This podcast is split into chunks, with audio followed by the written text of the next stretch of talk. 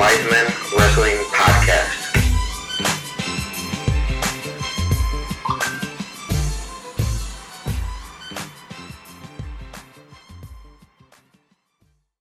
And welcome to another episode of the Wiseman Wrestling Podcast. We'd be remiss if we didn't pay our respects to Silver King.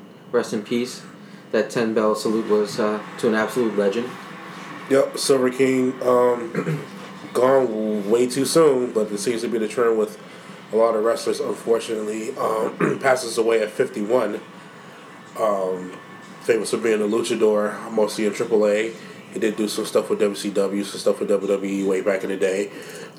He was a co-star for Jack Black and Nacho Libre. He was the great Ramses. and the man was an imposing force in it, but he had fun doing it, and one of the best to ever wear the lucha mask, for sure. So a couple of takeaways from the event in which he passed away, and the video is actually still available. Like, multiple people have the videos up. I can't bring myself to actually watch it, but I've heard, saying a lot of different things about it. Initially, when I saw the video, and it's like, you watch those Instagram pages that we follow with the wrestling guys. Right. And one of them posted it and caught some backlash. I thought it was unnecessary because at the initial part of it, he got kicked in the neck, and it looked like, oh, maybe he knocked him out. Right. And then the ref wasn't paying attention too much. And then his opponent quickly recognized that this dude was just lifeless. Yeah, his opponent was actually Hubentu Guerrero. Yeah. You remember him from back in the luchador days from WCW. They're saying that some people kind of watched the video and calculated from the time where it looks like there was an issue. He initially collapsed. 3.5 minutes passed before anybody even thought to... And it's a lifetime when it comes to cardiac arrest. Right? Yeah. So you never know if that could have made a difference. It really does kind of raise the question in terms of the responsibilities of a referee. This is the one thing I've actually been ignorant about pretty much the whole time being, a fan of wrestling in terms of what their role is. So I've been really learning more and more about, what their role is, kind of be like a player coach, kind of calling things, from an earpiece. I know, part of their job is to make sure everything's okay. When certain bumps are taken, they're checking in with them to see that everything is okay. You'll often see the referees throw up the X when we know that something is wrong for real. I think that's a universal for us. Yeah, we've seen that. I think the most recent X that we saw was for Asuka during that live event. Yes. When she got messed up on her with a neck injury, but luckily for her, she was able to get out unscathed. But there's been a lot of people kind of asking questions that don't really know. Is there some sort of medical training or CPR training that goes with being a referee? Because it seems like that'd be a great idea if it's not. You know what? That's something I'll go ahead and research as we go through today's and this weekend's notes, because that actually raises an interesting question. Because I would think that the same way, yeah, I would think there was... I mean, while we're kind of we're still in this realm of discussing, wrestlers' health and well-being inside of the ring, insurance and things of that nature, it's really unfortunate when something like this happens. But at the same time, it's do they really know or really recognize? Over the past 2 years, people have kind of been pretty super. We just had a ref who broke a leg. Yeah, inside and he finished the match. But we hear about those stories all the time, Triple H... the last time he was in the ring, he got injured, and he finished his match, and, you always hear about these things being super, and then if you actually go back and look at the other luchador that died a few years ago in AAA, I can't remember his name, but, this is the one that people were kind of getting on Rey Mysterio's case for, maybe being, part of the reason why this guy passed away. Was that the Pedro Aguayo Jr.? I think so. That was in 2015. It was a freak accident during the match. Yeah, well he took a 619, which is not a strong move at all. No, most of it's supported by, it's a true strength of gymnastics. Right. So from a very, very small guy, and yeah, if Rey had anything to do with, him pass away, it really truly is a freak accident, because there's no other way. He looked like he sold that move just like anybody else would sell that move. So, you know, so I can understand why it may have took them a while for them to realize that, you know, there was something wrong with him, something right wasn't there. Because he just looked like he was just taking a bump, you know? Mm-hmm. So, you know, I guess I haven't seen the footage of Silver King myself, so I can't really make the judge of that. But I know a lot of people have been calling him out for not really being attentive to him. They said it was fairly obvious that, you know, something was wrong and he was passed out, but nobody went to go see about him. But that's I mean, you're going to have differing opinions, just like everybody wants to play Monday morning quarterback on issues when they see something. Right. And stuff like that. So, I mean, unfortunately, there are even the most professional of them, you know, like we saw it the other day, Saturday, with the UFC main match between the women. Yeah. It took the ref a few seconds, and her neck snapped the other way. She's very lucky that she's not. We're not talking about the recently deceased former UFC champion. Yeah, Rose right about that. But you never know what could happen. You know, this is why, you know, they make the big bucks, supposedly, because they're in the ring taking a risk. And, you know, kids, don't try this at home because you don't know. So what I am hearing is that, or reading from an article from the UK, and this was the secrets behind a WWE referee.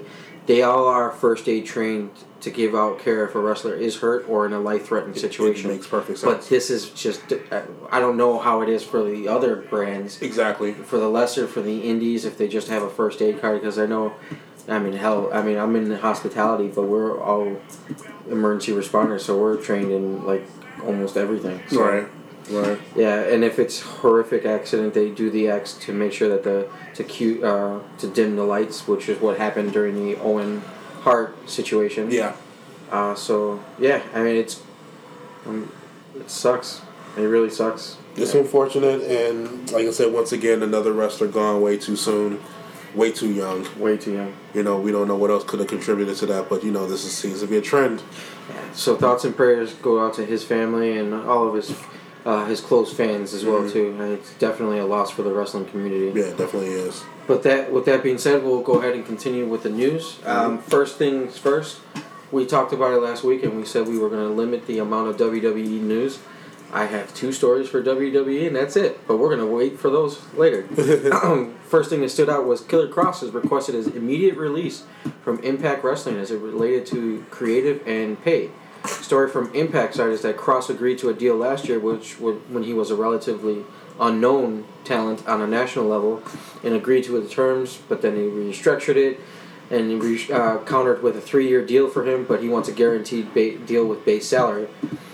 They have no plans on releasing him because he signed and agreed to these terms before he started making it known that he wants his release, and by that time he's already mid-30s. Late 30s, so yeah, he might as well just wrestle.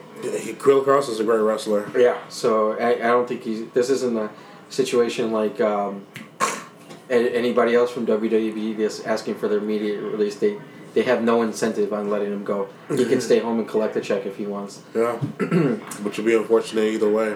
Yeah. Two new matches announced for Double or Nothing, which is coming up in 2 weeks. Yeah. 2 weeks.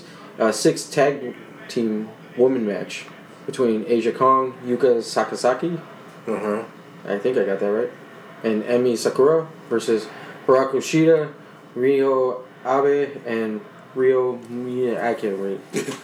Read it. Take a look at their updated. Warm women, which is a good job. Absolutely. I mean, the original card, well, as it stood before this news broke. It was just the singles match. The triple threat match, yeah. It was only one other match. We're going to get into like Nyla Rose and... We'll get into the AEW stuff later in a different segment, but that's good news. Yeah, absolutely. I mean, they did say they were going to get wrestlers. They were going to have a lot of women wrestlers, so it's good to see them following up with that. Yeah, following suit on that, yeah, definitely. Also, the Best Friends will be in tag team action against the newly signed Angelico and Jack Evans. I'm really excited about that. I'm excited about that for so many reasons. I know on the on the Being the Elite series, you know, they kind of played it off as the Best Friends. We're really that happy about being in a part of the Battle Royal. And I think Angelico's rollout was like perfect. People who may know about Angelico and Jack Evans may know them as rivals on Lucha Underground, but on the indies they actually work as a tag team, and they're actually really entertaining as well. It's gonna be dope. I know we were talking about, and we just had this conversation offline, but we were like, I'm not really interested in watching Money in the Bank on Sunday. I haven't. Next week is Double or Nothing, so I'll finally give some other promotion my time on a Sunday. I'm going to be reclaiming my time. Thank you very much. MLW announces in a weird Avengers-type fashion that Austin Aries has been signed. So, yeah, this is like... Is Austin Aries a talented performer? Absolutely. But, yeah, I'm still surprised that somebody decided to give him a job. There has to be some sort of humbleness kind of attached to this. We'll see. We'll Time see. Will tell. Yeah. He totally used a end game. No, don't worry. This is a spoiler-free zone. But if you haven't seen it by now, and it's what? It's May 13th. Shame on you. Yeah, shame on you. I'll even give you a bootleg link. This shit works. It's fantastic. I was watching it last night. PCO recently talked on Busted Open Radio and cemented the value of storytelling in wrestling. Mm-hmm. His quote was, "I think the big thing about this business is living with the changes, with the evolution in the business. A lot of things are changing in this business, and one thing that will never change is the ability to tell a story. That is one thing that will never change." Yeah.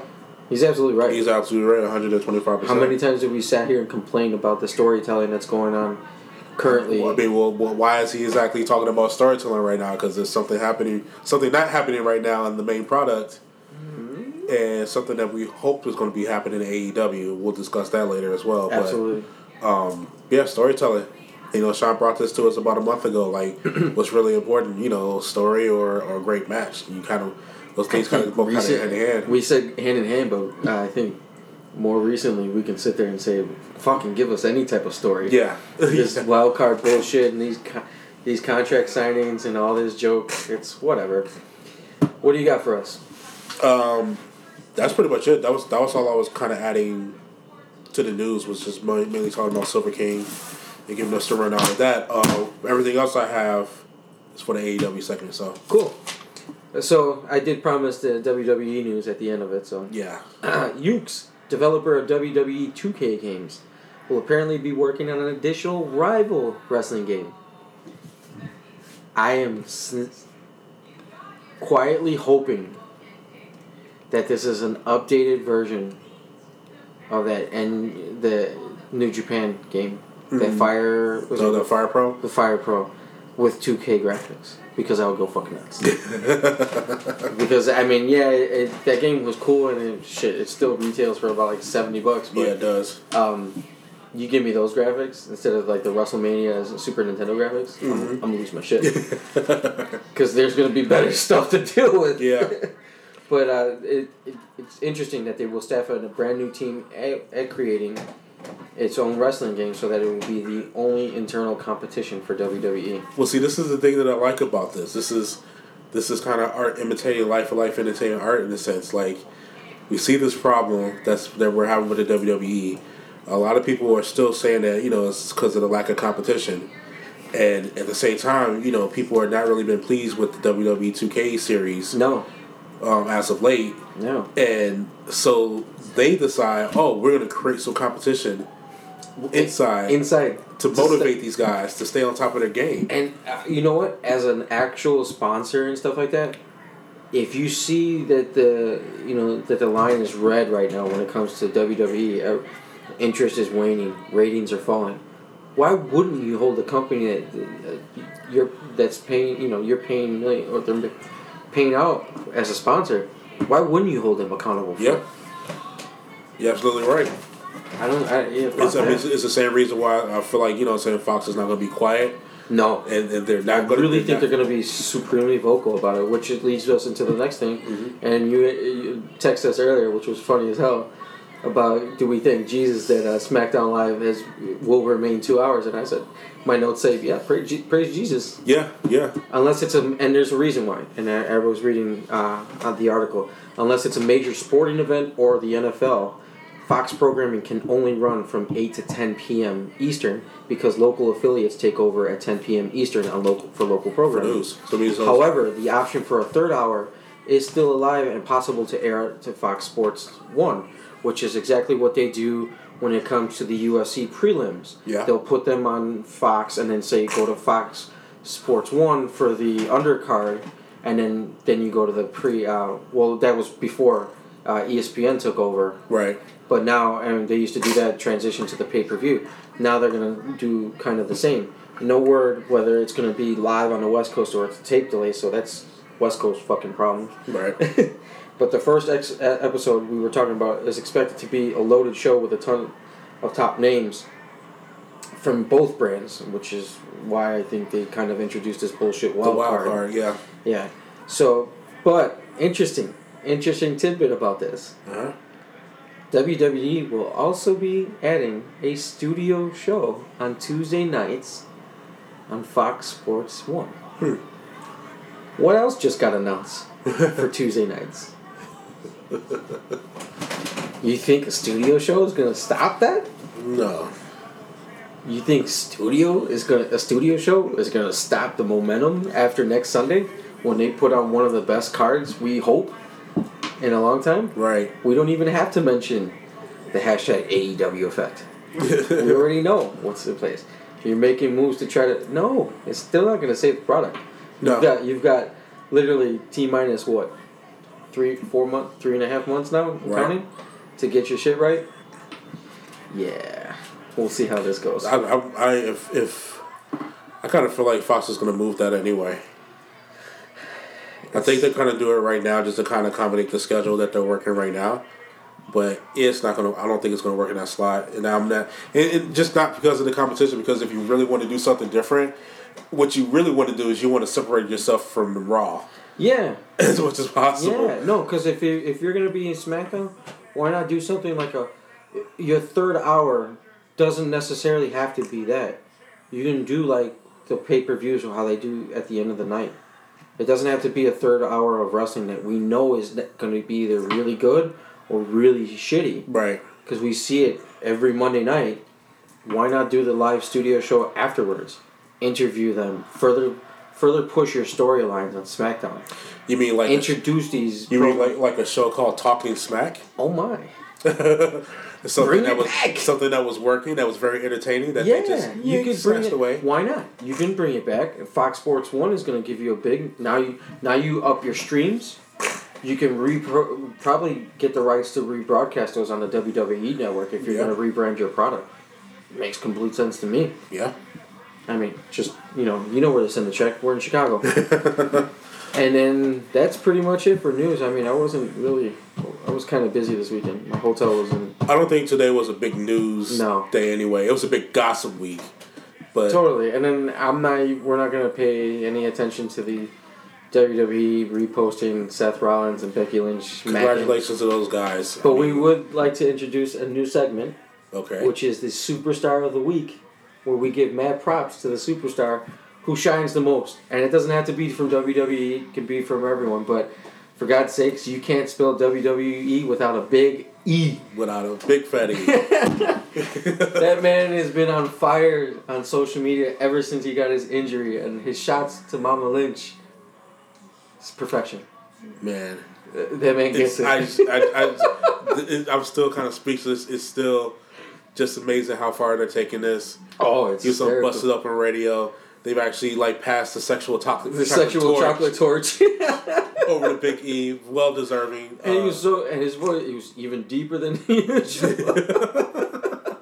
I mean, Becky played into it, especially with the comment about just put some pedals on him and ride him. He's like, "Oh, you should trying to ride him." It had me dying laughing, but I mean, no, I've seen another tweet that she put out. She said something, related to what she's doing, and she misspelled something. She forgot an E. Oh.